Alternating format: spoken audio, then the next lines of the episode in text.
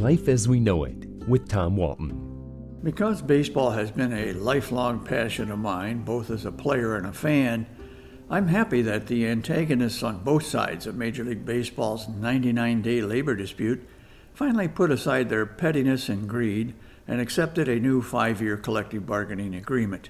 The Detroit Tigers and the Cleveland Guardians will launch their 2022 seasons on Friday. But guess what? You don't have to wait that long. The Toledo Mud Hens are back in town. So are the Rochester Red Wings.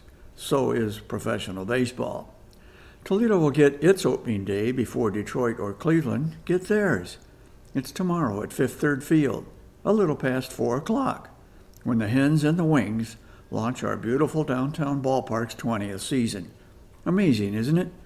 Babies who were born in 2002, the year Fifth Third Field was finished, are now adults. But the ballpark still feels new to me.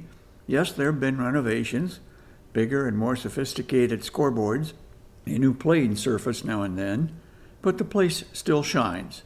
I think we will all appreciate it this year a little more than usual, given the bullet that baseball dodged at the Major League level. Major League franchise owners are a lot wealthier than you and me.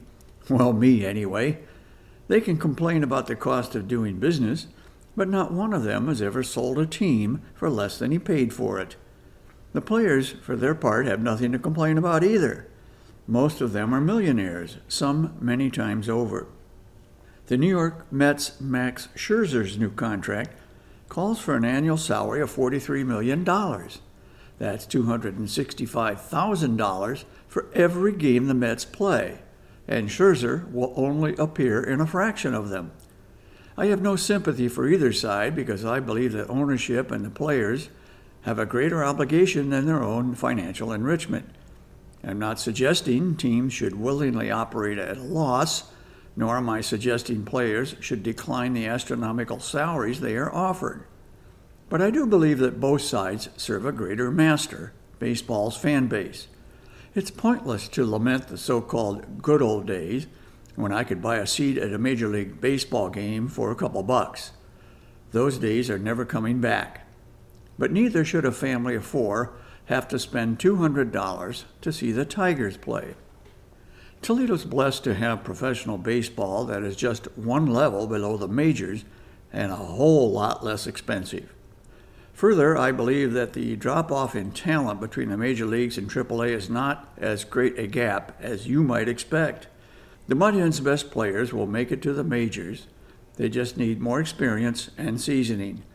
You don't have to drive to Detroit and spend a small fortune to see the Tigers' best players.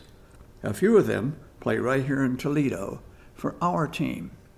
So, here's a piece of advice. Get yourself to Fifth Third Field. If not for tomorrow's home opener, then really soon.